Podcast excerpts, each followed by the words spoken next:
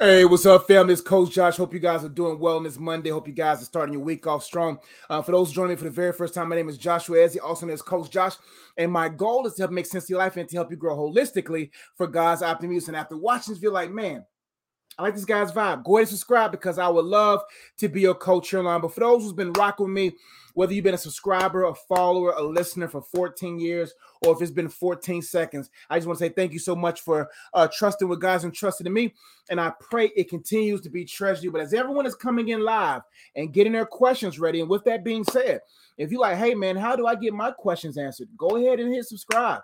Hit all post notifications so you'll know when I go live. And go ahead and already copy a few questions in your notes so that when you can copy and paste and get right up in the chat so I can holler right back with an answer that I think that'll be good for you. But as everyone's coming in, let me let you guys know about some things I have going on. If you need one-on-one coaching, if you need me to help you with your relationships, all kinds, family, uh, uh significant others, etc., etc., marriage, let me know how I can help you if you need spiritual development and you like, hey man, I want to grow closer to God and better understand who I am to Him. I can help you with that. If you're looking to maximize your singleness and to understand His purpose, I'm here for that. If you want to help this, excuse me, if you want to learn how to discover, develop, or distribute your purpose, or if you have branding marketing needs, or if you just have a question about anything, I would love to help you. Also, check out my latest book, Facts Over Feelings. If you're looking for a book to help you process your feelings, to find the facts behind them so that you can get back to fulfilling your role in life. This book right here would be a great resource for you if you're looking for a book to hold things in life better. If you're looking for a journal to help you hold the important things that you have in your life now, or to prepare you and develop you into a level of wholeness where you're able to hold the future things well, this book, The Wholeness Journal, will be a great resource for you. If you're looking for a book to understand the purpose of singleness and how to maximize it, here's a great book here. If you're looking for a book to help you with dating and you're like, hey, man, I want to make sure that we're on the same page, I have a ton of questions in this book that will help you either end the wrong relationship or extend the right one. If you're looking to better discern what's in front of you, whether it's a counterfeit or a counterpart, or whether it's God's best or the devil's pest, this book, Counterfeit or Counterpart, will be a great resource for you. If you're looking to untie soul ties and uproot strongholds and find the purpose of freedom, this book, The Purpose of Freedom, will be a great resource for you. If you're looking for a book on spiritual warfare and how um, to uh, put on the whole armor of God and a better understanding, this book, World War Me, will be a great resource for you. If you have young people that's just looking to better understand who they are and how to discover their art and distribute it to the world, this book, as he says, will be a great resource for them. Let me see. I didn't see no comments yet. Nobody's commented yet. Oh, there they go. Found them. Found them. Okay, good. Give me one second. All right. Niski says, Good morning. Good morning to you too. Fun with Tasha says, Hey, coach, how do I stop carrying carrying people's burdens and how do I grow thick skin? Great question. We have to understand that uh, the only one that is able to carry all cares is God. That's why the word of God says, Cast your cares onto the Lord. Some of us, we are big hearted people. We have huge empathy. And the, uh, the issue is when you have big empathy, you surround yourself with people that could be enemies, that could be used by the enemy to empty you. You have to be protective of your empathy. You have to be protective of your big heart, right? And sometimes you have to also understand that do you struggle, or ask yourself, do you struggle with any type of savior's complex? I, I was the same way, man. Uh, um, some personality types can really carry people's burdens, but I created a system where I can carry those cares back over to God. I cast everyone's cares on Him too, because I realize that I'm not strong enough, or God enough, or divine enough to carry other people's cares. And you have to begin to understand that and give it up to upstairs and say, God, I need you to handle this. Uh, you can pray for them and, and also understand that people have free will. People make their own decisions. And if you carry people's cares that they're not able to carry themselves or cast over to God who cares for them, then you're going to care too much. They have to develop their own system of carrying cares over to God so that so there could be a level of, of balance synergy amongst uh, uh, each each of us, right? And so the reason why you have to do that is because people will keep tossing them on you. And if you don't have nothing to do with it, then it's going to burden you. Also, you have to understand when it's time to cut the cord off a person that's casting their cares on you. If you're surrounded by people, they're not maturing and developing enough time frame, then you may need to start dissing yourself or not being so available or accessible to their issues. So how do I stop carrying people's burdens? You have to you have to learn how to cast your cares over to God and cast their cares to you and not care too deeply about what they do because they have free will to do whatever they want to do. And sometimes we get so caught up in people's lives that we get tangled up in ours. Y'all said, How do I grow thick skin? The goal is to have thin a thin heart thick skin. And what I mean by that, you got to still, you don't want to get so thick skin that you lose your sensitivity, that you lose your empathy. We don't want to lose your empathy. We want to find balance, right? And so, how do you grow thick skin? Realizing that people are full of sin and that people will offend. So, therefore, you got to defend. And the best way to grow thick skin is to really begin to understand your value. your value to God, your value to yourself, your value to the people that has to deal with you, and your value to the marketplace. And you have to understand that people will throw jabs, but people who throw jabs are the people who've already jabbed themselves. They're still wounded, they're hurt. And so hurt people hurt people. That's what helps me from getting offended. Someone tried me on Sunday. I kept it moving. It was a subtle jab, but I realized that if a dog barks at the moon, it doesn't make news. But if the moon barks back at the dog or talks back at the dog, it makes news. And two people arguing from a distance both look like fools. So I've learned to realize that this world is filled with people who just are insecure, but never allow someone's insecurities to make you insecure. So now you got to secure what's on the inside so that you won't be insecure on the outside of life. And so you got to say, okay, what are those areas in my life that needs to be protected? What are those areas in my life where I am vulnerable to certain levels of offense? I want you to get a sheet of paper right now. I want you to write down all the things that you are sensitive about, all the things that you care about, all the things that that will really make you angry. and what I want you to do with that, give me one second.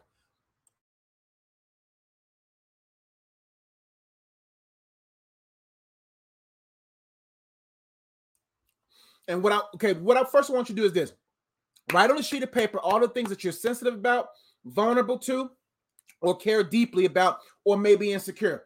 And I want you to begin to do a deep study about God's love for you and our confidence that should be in Christ. When you begin to do that deep dive study, then you will begin to give those particular areas to God. Then, once you give those things to God, you'll be aware of them when they're operative in your life. And then over time, you'll develop thick skin because you don't develop uh, security and self worth within. Hope to help. CCR says, Hello, coach. Hey, how you doing?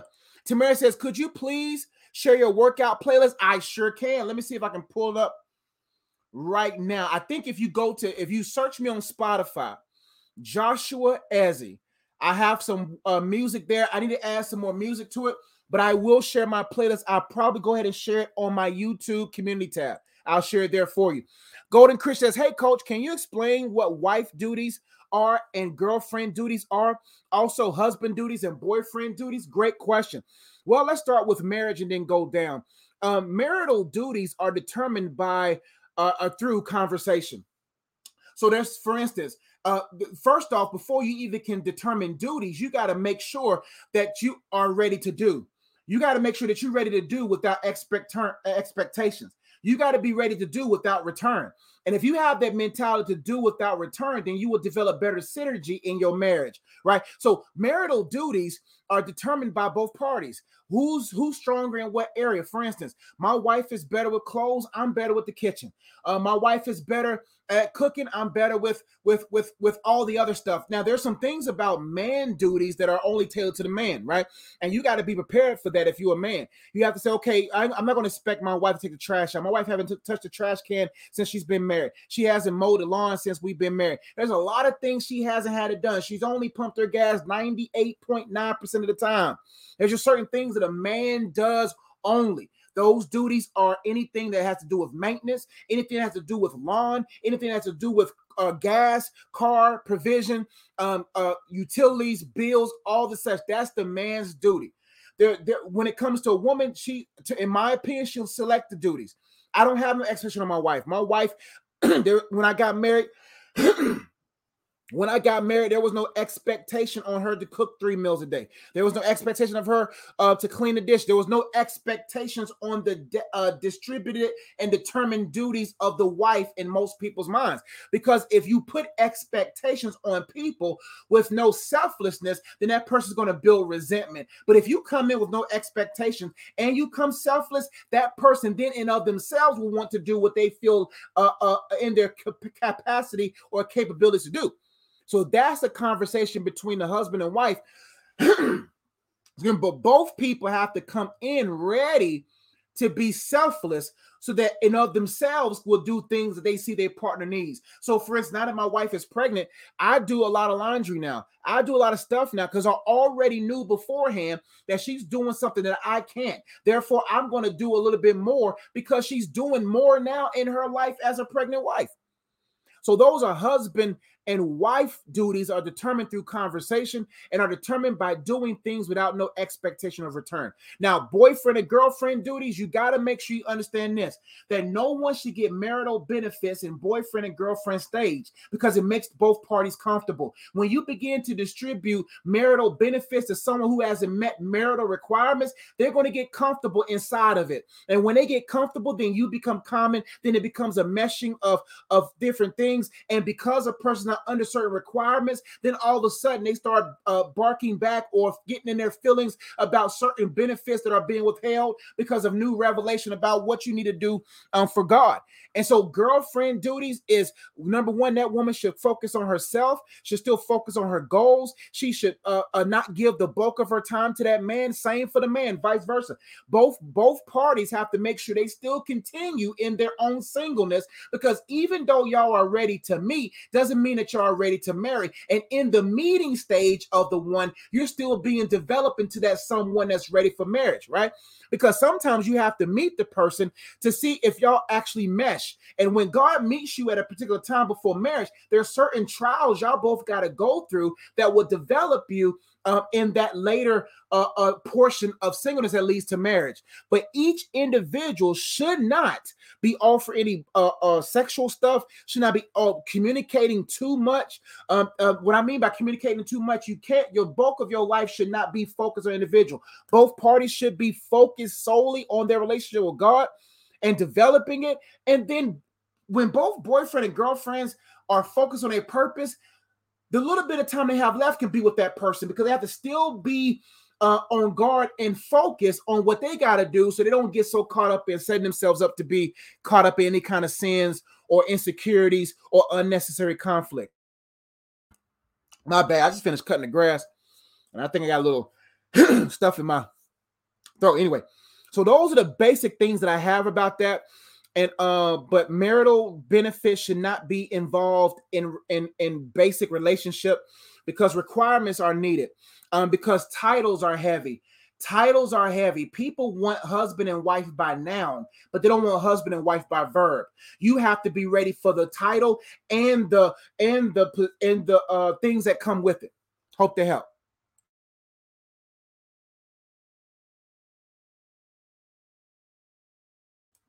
Great questions, y'all.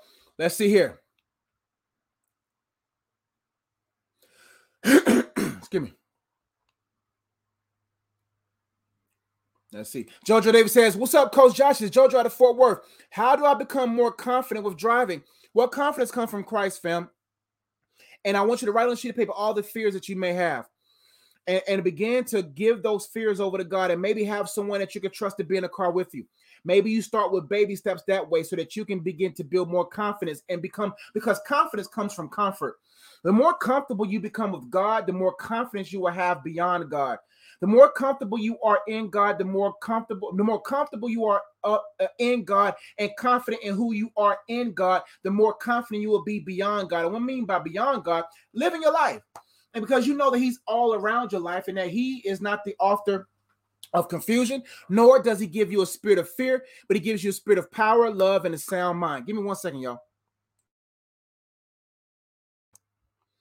Hope they help for him. Golden Chris says, they say never do wife duties with a girlfriend tie. That's right. You never give wife duties to a man who is not your husband. Because there's something about being a man first before you can be a husband. If you're not whole as a man, you're not going to hold the role of a husband. And if you can't hold the role of a husband, then you're not going to be able to be able to sustain that circle of commitment on the ring of your wife's hand. And when you have that mindset as a man or a woman, then you will begin to say, I'm going to make sure that I observe certain things in this man before I give him my hand in marriage. Because if he can't handle what it means to be alone, how can he handle being alongside me?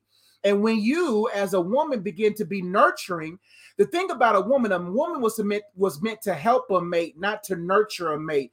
Moms or women were meant to nurture young men, boys, their sons. Women were meant, wives were meant to, uh, mothers were meant to nurture sons, not husbands. And if you find yourself being motherly and helping him develop, then you're going to see that this butterfly will never fly. They say never help a butterfly out of its cocoon. Because if you help the butterfly out of its cocoon, it will never have strength in its wings to fly. So, do you want a caterpillar or do you want a butterfly? Man, you got to make sure that you're not trying to nurture him into manhood. He should be nurtured into manhood by God so that when he comes to you, God's going to deliver him to you as a man, not a boy, because boys want toys. Men want responsibilities. And if he's not responsible in his own life, and he is not going to be able to come alongside your life because boys in the frame of a man wants your hand in nurturing. They don't want your hand in marriage. They want your hand in carriage. They want you to carry them. They want you to nurture them because they never been developed into a man. And the moment you start giving marital benefits to a man who is not willing to have you wait until he's ready to steward you, then that man will only milk you dry and, and use you, and he will never uh, lead you into a place of marriage. Because why even get married to you when I'm getting all these marital benefits? If jobs requires a, a, a requirements or requires a resume, before you can resume with him, before you can resume with that man, you got to check the resume of that man. You got to say, what evidence in your life do you have to be able to nurture me? What not to not nurture me, but to lead me? What spiritual evidence do you have? What mental evidence do you have? What job experience, what life experience do you have in these areas so that where we get to these areas of life, I know I got a strong man by my side. The moment you start giving wife benefits, benefits like cooking for this man all the time, um, sleeping with this man, talking to this man late at night, um, sacrificing your responsibilities, your goals, and your dreams for this man. When you start doing all that stuff to a man, he will get comfortable. A real man has a plan. A real man says, Don't even hand me that over. I'm self sufficient in my own sufficiency in the sufficiency of Christ. I don't need you to give me this stuff and give those things in this part of my life. I want to, I want to put you in a position where you feel secure enough to do that. Because when a woman starts giving benefits to a man, she's insecure and she's trying to say, Well, if I do this for him, maybe he'll stay with me. A man will never have you do anything that will disrespect God. If a man doesn't reverence God, he will not reverence you. The fear of God is the beginning of all wisdom. A level of fear, the level of a fear that a man has towards God will determine the level of fear and reverence he has towards you. Hope to help. Kiera Franklin says, Hello. Oh, hey, how do you get closer to God daily? I know to walk by faith, but unsure how. No problem, Kara. How do you get closer to God? Realize number one that He's close. He's closer to you than you are close to yourself. Not only is He close, but He cares more for you than anyone combined can care for you in a thousand or a million years. You have to understand that he's a present help in a time of trouble, that he's near the brokenhearted, that he's one word away, that he's closer than anything in your life to this day, right? And so the, the basic thing that you have to do is realize what Proverbs 3 says trust in the Lord with all your heart. First, you have to ask yourself, what's keeping me from getting close to God? What cares in my heart do I have in my heart? What what in what part of my heart does not trust him? Because if I don't trust him, then I will lean to my own understandings. And if I lean to my own understandings, then I will acknowledge my own self in all my ways or acknowledge other people, then I would not have my path straight. Every day we need communication with God. Every day we have to be cognizant of who He is to us, right? Because the more you are mentally clear about who He is in in attribute, in character, the more you will get close to him. That's why the best way to get closer to God is to consider his ways, to track his track record. When you begin to see how faithful God has been to you, how good God has been to you, it creates a level of joy in you. And then the joy of the Lord will become your strength, and you will be strengthened in your day in confidence. And then you will, in, in confidence, or in confidence, when t- you will be able to communicate with him in confidence, knowing that he is your best friend that he loves you more than anyone and he's more faithful to you than anyone. So just like you have faith to breathe, have faith to follow him. Have faith to talk to him. Have faith because he says in his word is in him that we live, move, and have our being. So how do you get closer to God? First, you got to get to know him. Get to know him personally. Get to know his attributes. Number 3, you got to enter every day with gratitude. You got to engage every day with gratitude. And last but not least, you have to take time to spend time. That's how you get closer to God.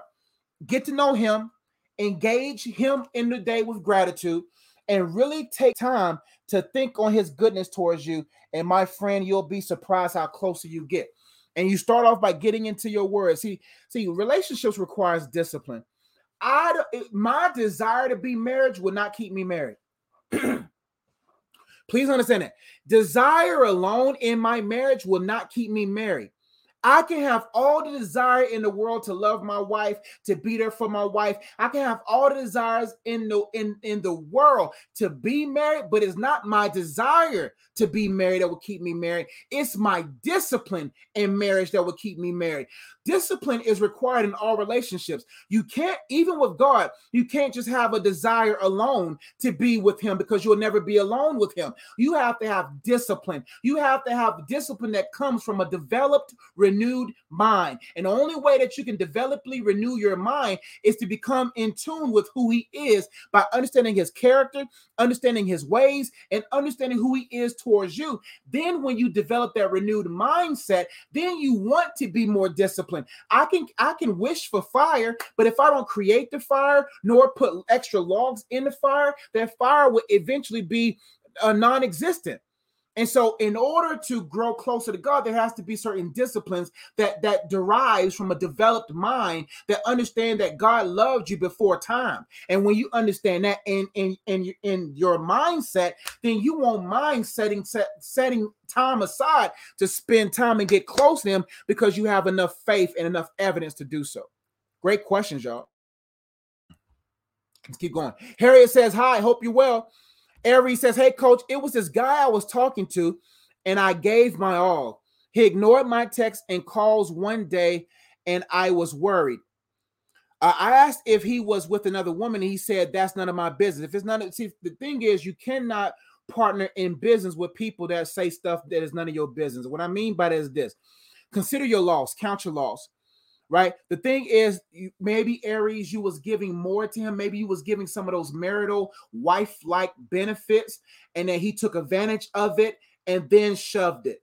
Right now, you have to learn from it. Now you got to begin to say, okay, what did I do wrong to initiate this? What was my heart like when I initiated this? Was my heart towards God? Was my heart content in God? Was was I content with the season that I was in? Was I was how was my self-esteem 1 to 10? Um do I know my self-worth? How much did I value myself? How much did I love and like myself? You got to assess what caused you got to assess everything in your life before this thing began because there's a lot of evidence in that then you have to consider the things that you happen within the relationship and say okay what can i learn from this guy what can i learn from this and when you learn from it, then you can earn from it, right?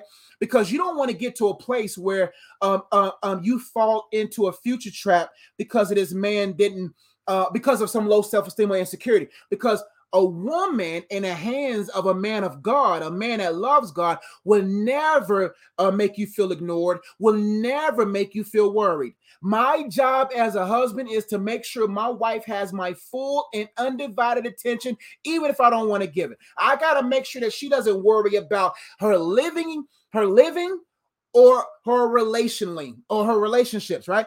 I got to make sure that's my job to make sure she doesn't have to worry about lights and air. I, every time she come in this house, she can change the settings. Every time she come in this house, she don't have to worry about if we're to be here next month. My job as a husband make sure she's never worried and that she's never ignored.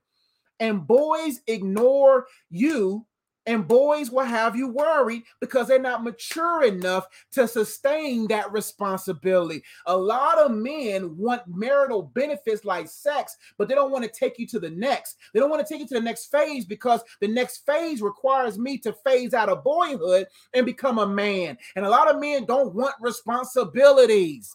Remember the meme uh, uh, uh the, when the little boys talk to each other, I got responsibilities.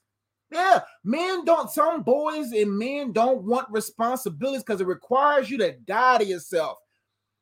Do you not know how heavy it is to be a husband and now to be a father for the rest of my life? The responsibilities I have to carry. A lot of men run from that because they never were responsible of, anything. They were mothered, therefore they were smothered. They wasn't mothered, they were smothered. When moms forsake mothering to smothering, they develop these boys that can't that do no covering. When moms smother boys, boys can't cover wives. And so when you understand that, you will begin to say, okay, I'm gonna reserve these marital benefits. I'm I'm gonna make sure that I go into the hands and arms of God to be molded, have my self-esteem fixed, have my self-worth cleared and understood so that I don't set myself up for this. So you got to do some homework, Aries, and say, okay, what can I learn about myself before I got into this? What can I learn in the midst of this? And what can I learn from this and earn from this, right? He ignored my texts and calls one day, and I was worried. When you get worried like that, that means that he's become, he's getting into the realm of worship. When we worship the idea of relationship, when we worship relationships and relationships become our worth, because whatever determines your worth determines your worship. Whatever you is your worth, wherever you find your value, that's the thing you worship. And when you worship relationships, you begin to get worried in them, right? Because now all of a sudden it's, it's affecting your self-worth, it's affecting how you feel, it's affecting how you deal. So now all of a sudden, when you're affected by this shrine that shines, but it's not God who's divine, then over time you'll lose yourself. He said, I asked if he was with another woman, and he said, That's none of my business. It's time to uh, time to leave his establishment. If his business not is not serving you, then you don't deserve, then he don't deserve you. See, if if I go to a restaurant right now, they don't serve me well, I'm not going to give them no service. They don't deserve my time. Do you uh, in order for me to um, um serve, you got to deserve. Are there deter- are there determined services in you that will determine my service to you. Deserve, DE serve. You got to have determined services, meaning that you deserve this because you have determined over a period of time to serve me in a way that is biblical and godly and, and, and common sense. Now, all of a sudden, now I can then serve you what I have inside of me. Hope to help. Mary Marie says, Hello, hope all is well. All is well. Thank you. I appreciate it. Natalie says, What to do if you're feeling stagnant? Great question. You pray to God and He's not answering. Well, God answers in many different ways. God can answer vo- answered uh, vocally. God can answer through a commercial. He can answer through a billboard. He can answer through a person. God answers in many ways. If you get so focused on God answering how other people answer, then you will miss the writing on the wall. You will miss the color that He's vividly showing you. You will miss in his voice in the midst of the conversation between you and someone. You will miss it because you trying to be in the midst of his voice. And and sometimes god doesn't speak like that because i don't think a lot of us are ready to handle that. And if we barely listen to people who are next to us what makes us think that we will listen to god who speaks eh, to us right? And so if you're feeling stagnant then you got to say okay i got to start being disciplined. Stagnation is, is is a result of, of disappointment. Stagnation is a result of laziness. Stagnation is a result of fear. Stagnation is a, is a, is a, is a, uh, uh, uh, derives from worry or anxiety. And so now you got to look at what is the reason to my stagnation? Am I stagnant with God because God isn't answering me the way I want? Then you got to look at your spiritual maturity. Anytime you get disappointed in God, it shows that you're not familiar with God. Hear me. I'm not saying to you, but hear me. But what I'm saying is this Anytime we get up, anytime I get disappointed or upset or feel a certain type of way towards God, I never blame God. Look at my heart. Because God ain't do nothing wrong. Either I misinterpret it, maybe I'm I'm too caught up in it, or maybe I'm idolizing it. And maybe God is not speaking because he wants to see how we handle his silence. And if we can't handle his silence, then it shows that we really not really want his his voice. We don't want his words because if we can't handle his silence, then we don't really trust him. And sometimes God is quiet because he already spoken. Maybe God is quiet because he ain't telling you to go anywhere else, right? And so keep praying to God because prayer works. But but you got to say, okay, what is not working in me that's causing me to misinterpret the prayers I'm sending? And am I even asking the right things of God?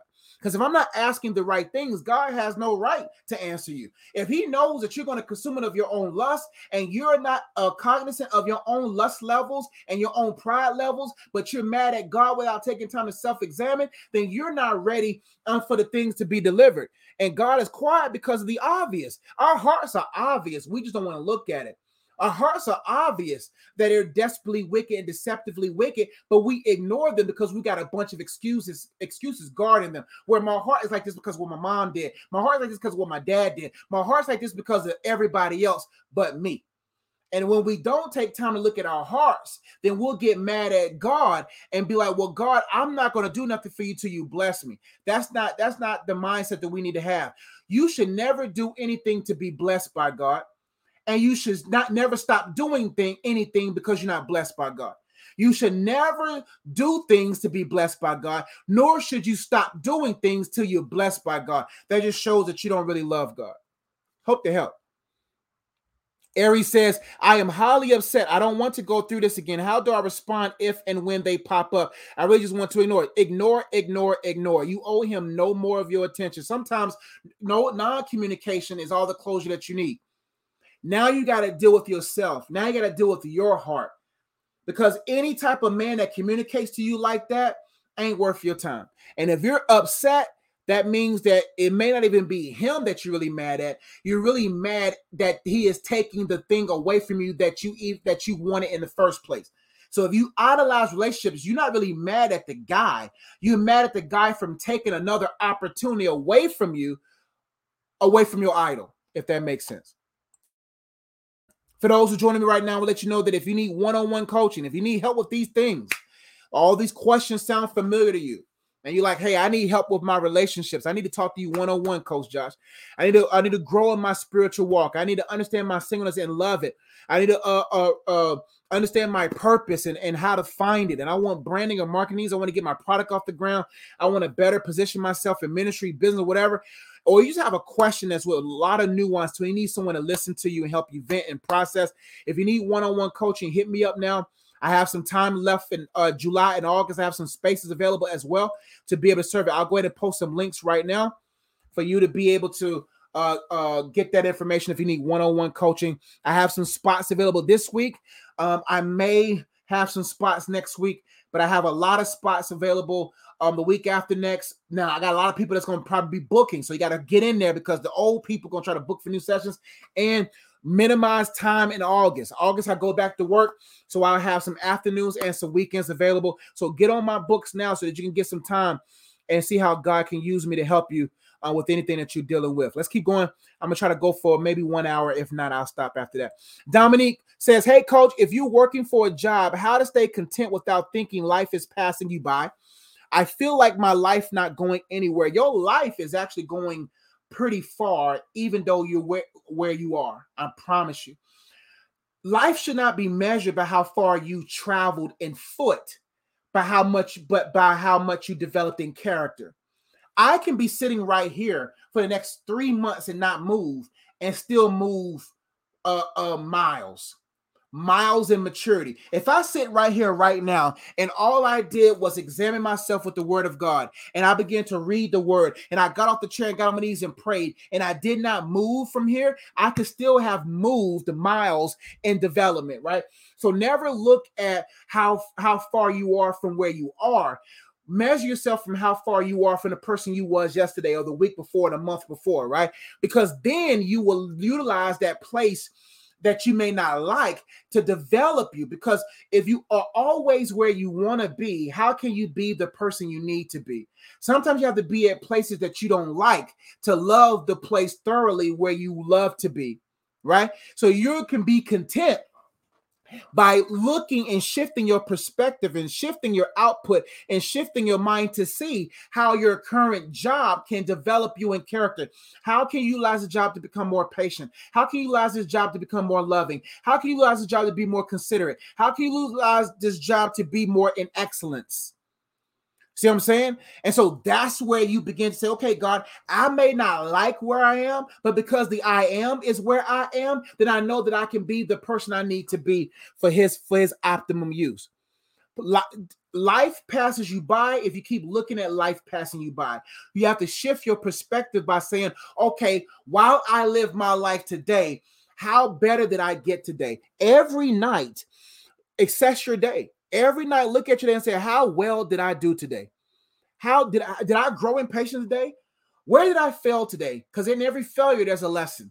Right? You said, I feel like my life is not going anywhere. Don't worry about life in regards to how many miles you've gone in foot or how much you developed financially, whatever. Look at how much you developed internally. Sometimes we focus on our lives, or most of us, a lot of our lives is measured by how much we've developed externally than internally. Get in the word of God, get in his presence, engage with it with gratitude then your attitude will change. And when your attitude change, your altitude will change. And then you'll begin to see the vision that God has for you. And then you will begin to be content where you are because it's developing you to a bar that's set by God so that when you are moved to another place, then you will be even mature for that place. Hope that helps. Javion says, Morning, coach, praying God continues to bless your ministry. Powerful stuff. God gets the glory, fam. Thank you so much for that. I appreciate that, man. I really do. Nally says, How do you let go of an ex? You let go of an ex by holding on or grab it onto your necks. You have to grab onto your necks. You got to begin to understand that God has a next for you. And if you can't handle now, you won't be able to go to the next. So the best way to turn your now into your next is to let go of your ex. Now, you got to write down examples from your ex so that you can be leveled up for your next. What are the examples? What are the experiences? What are the lessons that you can learn from that ex to help position for your next? Now, you also got to write down all the reasons why your ex must be exed. Why was your ex exed out of your life? When you begin to write why your ex was ex out of your life, then you will begin to live your life. Because if you only allow those thoughts to swim in the midst of emotions and soul ties with that person, it's going to be hard to sever ties with that person. Sometimes you got to get out of the color of your emotions to the black and white of paper and then write it out on paper, clear as day, why your ex was exed. And then when you see why your ex was exed, anytime your emotions get vexed, you can look on that paper and see why your ex Was X, and then you can be inspired for your next. Then you got to make sure that your inspiration for your next it should not be to make your ex feel bad. You got to move on to your next just because of moving on to your next.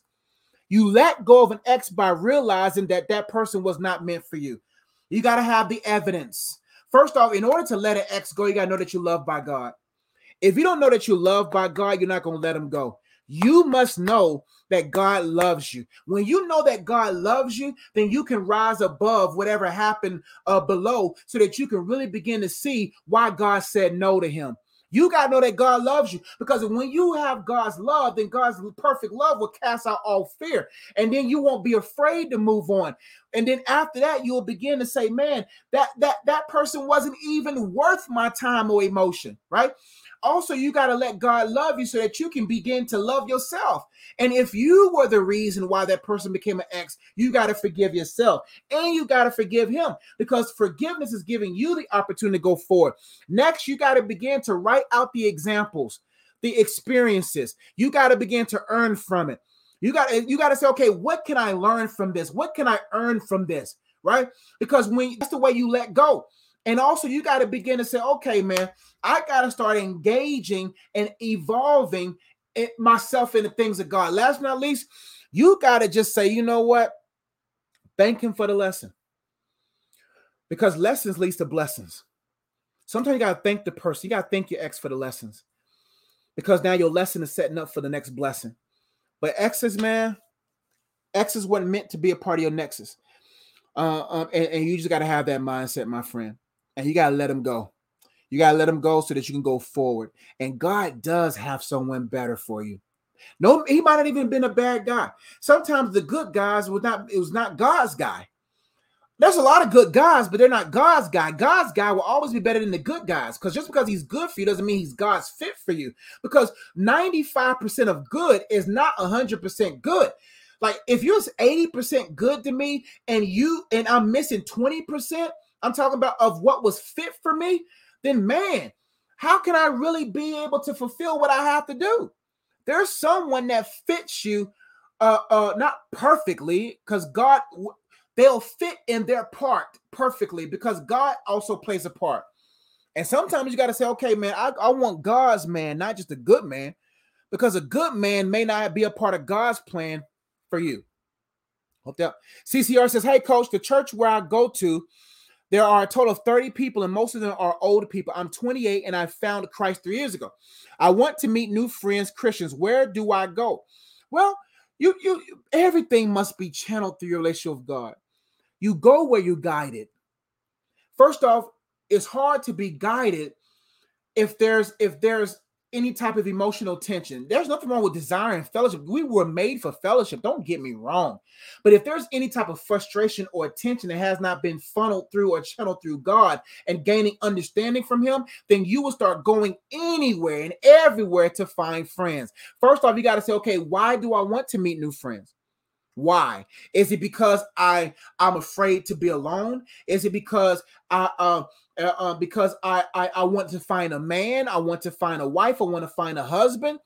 Whatever your reasons are will determine how far you go. Because if your reasons are not settled in God, and if your reasons why is not settled in the season that you are in, then you will end up causing treason. And so you got to begin to say, okay, why? Why must I go? And you got to funnel all that emotion through God so that you don't go beyond what God wants you to do. And then God will guide you. Let God determine your community. Because anytime you desperate for community or you desire community, and it may not be at the desperate level, but it's getting close to desperation, then you're going to welcome unnecessary people because not all Christians are Christian.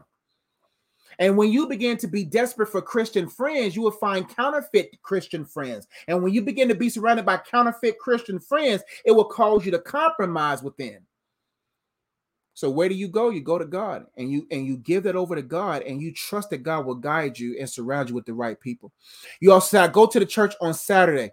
You don't you don't have to force it. You know, you don't have to force it. Just keep living your life and God will then invest in your life with the people that were meant to be lifelong. Hope to help. Jody Real says, Can you explain for better or for worse in marriage? Does that mean we have to put up with everything? For better or for worse, I didn't even say that in my vows. I like, I, like, but I understand that. I understand what that means. It means that no matter what, I'm consistent. No matter what, I'll go the distance. That doesn't mean I'll put up with anything. Now, that's why you got to make sure you got to be with God's person, because God's foresight will give you insight. You got to trust that God knows. And if God brings that person, then that person has a certain level of understanding. They're not perfect, but they have a certain level of understanding to stand under certain pressures where they won't cause the unnecessary. My goal is is to make sure that I understand enough about marriage and I understand the one that carries it and I understand who God is and my fear of God. The number one thing you should observe in a person before you serve is how they res, uh, rev, reverence or revere God. If they don't reverence God, they won't be able to reverence you. The number one thing you should see is how committed they are to God, not the church, not Christianese, but to Christ. How committed are to are they to him and to giving their life to him? Are they committed to the word of God? Do they compromise the word of God? Are there any compromise in life? Because if a person has, if a person will compromise God, they will compromise you. If they're over there sinning in little things and they they don't have no conviction about those different things, and they're just doing certain things that are just not biblical, that are not even wise, or don't even fall into the realm of common sense, then you should offer your sense to them. Because most people they'll make excuses for that. They'll they've already compromised themselves. And then when they compromise themselves or compromise god then they'll get comfortable with people. And when they get comfortable with people they start settling for the wrong one. And then when they marry the wrong one then it becomes beyond worse and never the better. So for better or worse means just say no matter what happens to you i'm here. No matter what you do i'm here boo. For better, no matter how much I get, I won't leave you. No matter how bad it gets, I won't leave you. That's what it means. But you have to make sure that God is in the midst so that you won't have to deal with unnecessariness, if that makes sense. Hope they help. Kiera says, How do you pray and fast when there may be monitoring spirits around? Seems like I'm being held up and watched. That's valid. You're definitely being watched. But one thing about things is Demons can't stop what God wants to do. The only way they can stop, no, no, no, no, God can't be stopped no matter what. But how there could be stoppage or hindrances is if there's compromises right? So how do you pray? Be consistent. You got to pray warfare prayers. You got to be able to say when you wake up every day, I counsel every demonic plot and scheme of the devil right now in Jesus' name. No weapon formed against me shall prosper. A thousand may fall on my left, ten thousand my right hand, but it won't come near me. I am the head, not the tail. Everything that I touch prospers. Everything that I do will succeed. I counsel everything, every hex, every spell, anything that may be tossed my way, to my lands, my children's children, to my wife, to whomever. You got to cover. You got to operate in authority, not asking for the authority figure to operate in the authority that he was giving you, that he has given you. And so it doesn't matter what they monitor, they can't touch it if you operate in your authority. You're not being held up. It could be you be held up because of lack of knowledge, because of ignorance, because of, of, of hidden sins, or because of whatever. But when you begin to operate in authority, and maybe I'll do a video on how to operate in authority because I think that's even powerful. So I'll write that down. I'll write that down. Um, how to operate in your God-given authority. I may work on that video sometime this week. Um, so that you guys won't be weak. But a good book that I think that will will help you is this book right here, World War Me. It's a book on spiritual warfare, and it's a book on the whole armor of God and it talks about how the whole armor of God functions and how it operates and how you can utilize it in everyday life. Get this book in the meantime, my friend, and, and I will help you with a video, hopefully, Lord willing, soon.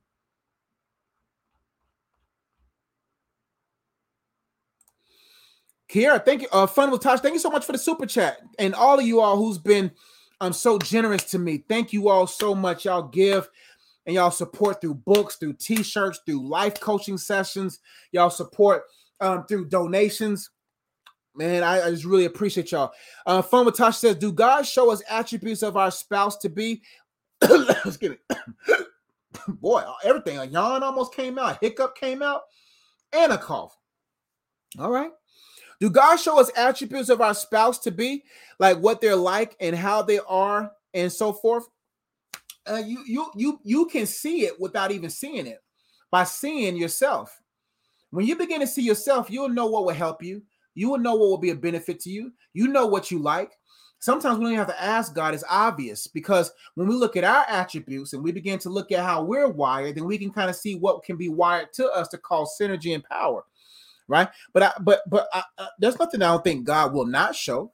Uh, uh, but I would just continue to go with his flow and just, just follow him and just go with him. And I'm telling you, man, uh, when you meet that man, it will be a supernatural revelation of how much y'all are meant to to be together. And that's how it is with my wife. Every time I turn around, there's something new about her. I'm like, man, God, you thought of that? Wow, God, wow, I really needed that in a spouse. And, and man, man, I'm glad. I'm glad you showed that. And sometimes God, the, the thing that He bless you with does the showing. It's not like God telling my wife, "Hey, do this to Josh because Josh No, no. The thing in of itself do it for you. The thing in of itself reveals that it came off of God's shelf for you. And that's just how I move. Let's see here. Reaching High said, That's good. I'm glad it was a blessing to you. Dominique Connor says, For singles, how to stay hopeful about marriage. It seems like a lot of people are getting a divorce or not being faithful. I can care less about the world and the babes and what they're doing. Because God is doing a work.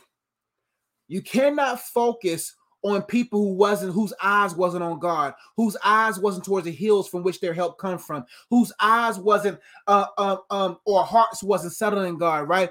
We get discouraged by people who were never encouraged by God's courage. Because if you can't stand in singleness, you won't be able to stand in marriage. If you can't be encouraged in your singleness, you will not be encouraged in marriage. And a lot of people who lost courage in their singleness settled find courage in a counterfeit and found out years that it didn't fit and now they want to divorce it right? So your hope can should not be affected by people's hopelessness. Your hope should be affected by God's faithfulness. When your hope is sustained by God's faithfulness, you won't get caught up in people's hopelessness or lack of faithfulness, right? And so you keep your hope about your singleness by realizing that God is doesn't have a shortage. There may be shortages on shelves. There may be shortages at the Shell gas station. Gas station. There may be shortages everywhere, but heaven doesn't have a shortage. The prophet Elijah was crying out to God, talking about God. I'm the only one. And God said, I got 5,000 other prophets that ain't bowed on the Baal. God never is at a shortage. God is never calculating losses because he's the boss of it. Right? The, he owns a cattle and a thousand hills. He owns the fullness and all the fullness thereof. He owns it. So God is not pressed because of less because a lot of people's discouraging their singleness as if they interviewed every other person. There's 7 billion people on this planet. Just because your ecosystem has a shortage doesn't mean the world has a shortage.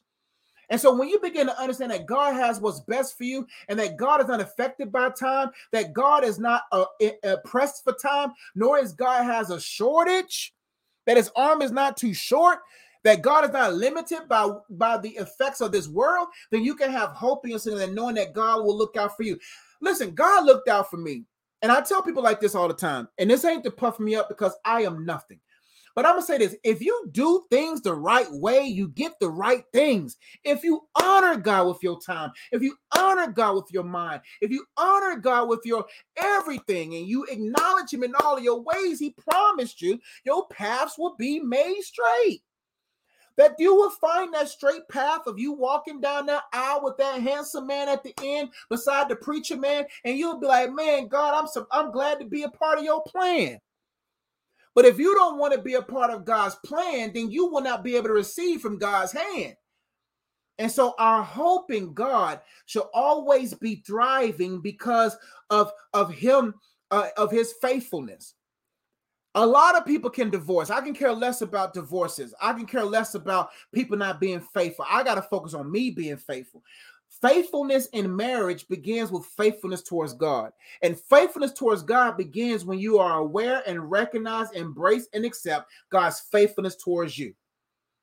Because a lot of people, if we wasn't a fly on the wall to investigate why people um, even got married, it's crazy that we compare ourselves to stuff that we don't have full information of. Never compare your full informed life to a life that you're not fully informed about. Never compare your fully informed life to a life that you're not fully informed about because then you will start to try to conform to the lack of inform and then you find yourself out of form. Hope to help. You're so welcome. Thank you so much, Big Brother Josh. You're welcome anytime. Uh, CCR said, happy to catch your live. Greetings from Holland. Thank y'all so much for watching from overseas and even over the over the rivers and seas and oceans. Or for those who's just a county over. Thank y'all so much for for watching. And for those who's watching, make sure you like the video. Let this video get some traction. Like the video, share, comment, all that good stuff. And I appreciate that in advance. Tamara says, Thank you, coach. Thank you for everything. You're so welcome. God gets to glory. Didi says, bless you, coach. God bless you too. She said, happy to catch. Okay, greetings from Holland. Okay, gotcha. Uh, Javion said, congratulations, you and your wife with child coming. Yeah, man, we're excited, man. Got a baby coming. And so, you know, Paul Paul Ezzy, man. Well, that's that's a grandpa name. Daddy Ezzy, that sounds anyway. Just anyway, yeah, yeah, I'm about to be a dad. Yep. Christine Wilson, thank you so much. You're so welcome. Harriet says, Hey, coach, I work in healthcare and God often leads me to intercede for my patients. Miracles happen and patients get better. However, God is silent on my supplications. Why? Um, God is not quiet. The thing is, you have to serve God without expectation of being served by God. If you only serve God to be served by God, you're going to end up out of service. You're not going to want to serve Him anymore.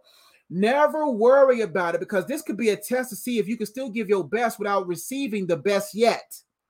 The best is coming, it's not here now.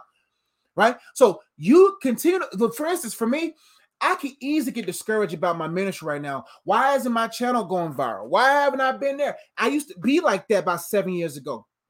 Seven years ago, I was I was served as as God served, and even though my heart didn't even though I didn't think that way, my heart felt that way.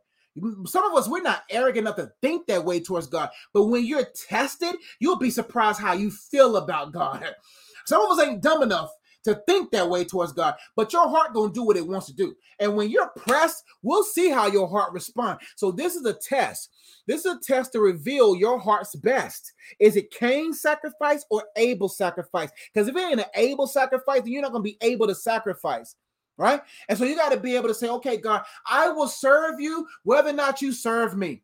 Because you already know God's going to serve you. But this could be a test to reveal your heart's best. And if your heart is not giving the best, then you got to sit in a place of rest and say, okay, man, I got to make sure that my heart is right towards God, that I serve God, even if God never gives me another thing, He's done enough. The reason why we want more stuff from God because we haven't realized how much God has done enough. God has done more than enough. That if He doesn't do another thing, He has done everything. And we have to rest in that thing, knowing that He will give us things. But our heart has to be ready to receive those things. And we have to still serve the, uh, other people and do things for Him, even if God doesn't serve us another thing in this place, in this life. Hope to help. Great questions, y'all. I gotta make sure my wife ain't called a text. Oh, I got a coach session at two.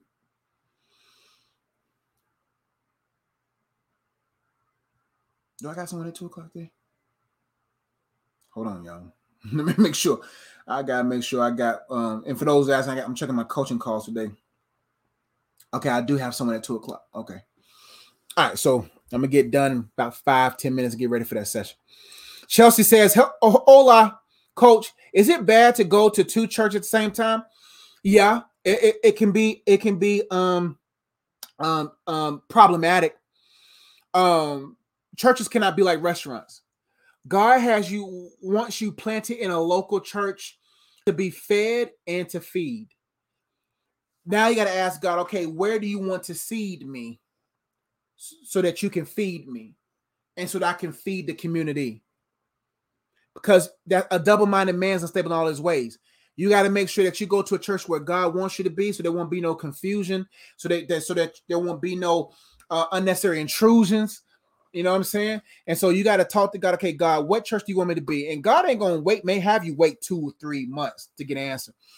Anytime you ask God, God, I want to be in your will. God, show me your will. He will show you His will immediately, not eventually.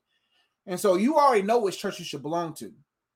And if you don't know, I would kind of I would kind of go to the one that you have the strongest connection to until God reveals otherwise. Hope to help. August uh, Augusta says, tuning in from Africa, Nambia, Nambia, Nambia. Appreciate your teachings, Coach. God gets the glory. Thank y'all for watching all the way in Africa. My people's from Nigeria, man. So I've been in Nigeria once. It's a beautiful uh, continent, man. Nigeria's a beautiful country, man. And and thank you for joining me from Nambia, man. I, I really appreciate you, you guys, all of y'all joining me. It's, it's humbling. Harriet's helping Dominic got you. Crystal Murray says, Good morning, coach. Good morning to you. What are your thoughts about the Jezebel spirit and narcissism? Do you think they're connected, or if narcissism, or if it could be just a mental disorder? Also, he says, Hey, coach, what are your thoughts about this? Oh, same thing. Uh, my, my answer to that is, I mean, the devil's a narcissist, and I think people who, especially in this day and age, the Bible says people will be lovers of, of themselves. We're probably going to have more narcissistic people in this day and age because of social media, because of because of the the uh, lack of substance and a lack of strength, a lack of insecurities, and the people who are giving their securities into vices. Right, you're going to have more narcissistic character traits in beyond ever in this day and age because of convenience, because social media, because of people being lovers of themselves. Anytime that you do selfies, selfies was the development of narcissism. Even the narcissism was before selfies, but since the birth of selfies and the birth of self-centeredness, not birth of self-centeredness, but the, the social media's increasingness of self-centeredness, it increased a lot of narcissists. People who want control because they're insecure, right? People who are still boys but are fighting for control, and women, girls trying to fight for control. So they are the same thing to the to a degree because narcissist controls um through through control, right?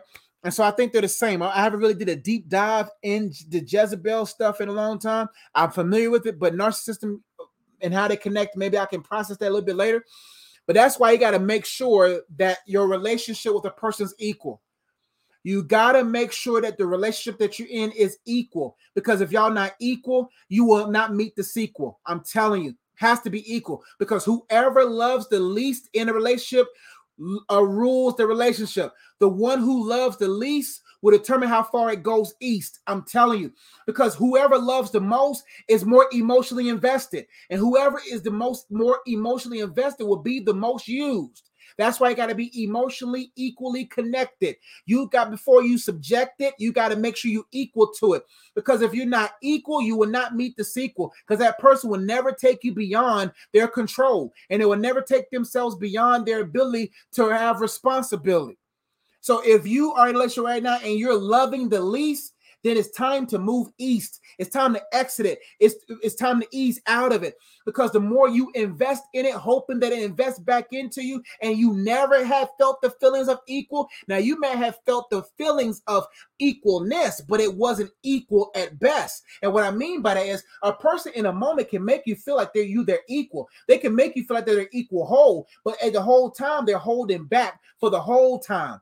You got to make sure the person's there for the whole time, not holding back in the meantime, because they can make you feel equal because narcissists know how to control. They know how to mentally um sway people who don't feel strong about themselves. People are not strong in the things of God. If your strength doesn't come from God, you will relinquish that strength to anyone. And narcissists goes to weak people. People, Jezebels and narcissists go to people who don't know who they are well. They go to them because they know they can control them and they'll know that they can emotionally lead them to do whatever they want them to do because they don't even love themselves. Narcissists can't be around strong people. Narcissists can't thrive around people know themselves because they can smell them a mile away. And so you got to say, okay, if I'm in a situation where it's not equal, then I'm to exit. Because if I'm loving the most and they're loving the least, then I'm never going to find myself where I'm going to find where I would find myself at ease. And is it a mental disorder? A lot of people got a lot of disorganization in their mind. They got a lot of things out of order mentally. And I don't want to stamp that as a mental disorder. I just think it's just a byproduct of culture. And it could be a mental disorder for some, but I'm not a doctor. But I hope that helped you. Let me get up out of here. I got to get ready. Love you all. Thank y'all so much for trusting me with y'all's questions. Man, we got a lot more left. Kira says, Jesus, we need a video on that on how not to be weak and vulnerable. Let me write that down. Because uh, you guys are asking for more teaching videos on authority and weak and vulnerable. Okay. Uh, I know I gotta go though. I got a wife coming home. I got a coach session at two, and I ain't had lunch yet.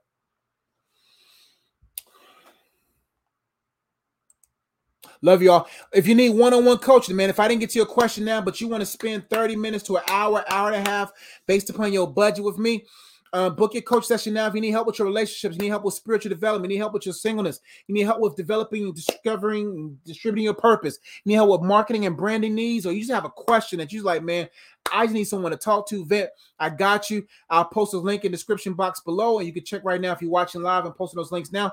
I would love to help you. If you're looking for a book to help you find the facts beyond your feelings so that you get back to filling your roles in life, here's a book called Facts or Feelings. Great book for you.